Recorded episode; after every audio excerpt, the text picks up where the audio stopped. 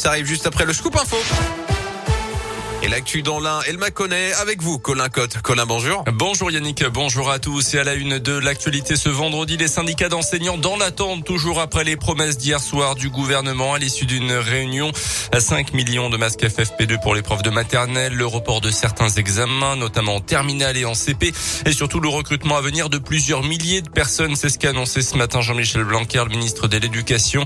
Au total, 8000 postes jusqu'à la fin de l'année, plus de 3000 postes profs remplaçants, surveillants, des vacataires administratifs et des médiateurs de lutte anti-coronavirus. Euh, plusieurs centaines de personnes seront également embauchées définitivement via le recours aux listes complémentaires, euh, c'est-à-dire à des candidats qui n'ont pas été reçus au concours d'enseignants mais qui étaient bien classés. Euh, hier, près de 80 000 personnes, selon les chiffres du ministère de l'Intérieur, ont manifesté un peu partout en France. Ils étaient quelques centaines à Mâcon et Bourg-en-Bresse. Une nouvelle péripétie hier d'ailleurs au Parlement concernant le pass vaccinal. Après des heures de réunion, députés et sénateurs ont échoué à trouver un accord sur le projet de loi. D'après la présidente de la commission des lois, un tweet du patron des sénateurs, les républicains, a tout bloqué. Dans l'actu également, deux détenus de la prison de Bourg jugés pour des violences sur un autre détenu. C'était en juin 2019. La victime avait été rouée de coups sur une coursive contusion au bras, au thorax, au visage. 15 jours d'ITT au total pour la victime qui n'avait pas porté plainte et ne s'est pas présentée à l'audience ce mercredi selon le progrès. Des peines de 3 à 4 mois de prison ferme ont été euh, prononcées.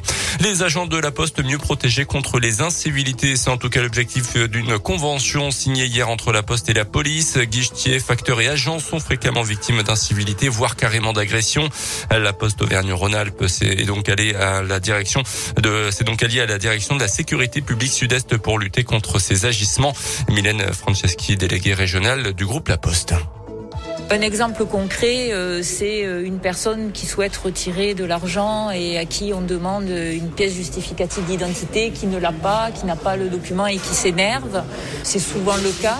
Quand on a un client mécontent euh, qui s'énerve, qui peut vous insulter, vous menacer, ça peut être tout aussi impactant pour la personne et ça peut vraiment la bouleverser. Et c'est pour ça que c'est important pour nous de favoriser le dépôt de plainte parce qu'on s'aperçoit que ce qui est important, c'est d'éviter les récidives. La convention va donc agir sur la prévention et la répression en cas de problème pour que la police puisse intervenir, faciliter le dépôt de plainte et accompagner les victimes. Les sports en rugby, premier match à domicile pour le nouveau manager de l'US Bressan, Fabrice Estebanez. Ça sera ce soir face à Provence Rugby. Ça sera à partir de 19h30. Carcassonne reçoit Oyonnax à 20h45. Et puis en tennis, visa annulé une deuxième fois pour Novak Djokovic. Le gouvernement australien parle d'une décision d'intérêt public. Les avocats ont fait appel.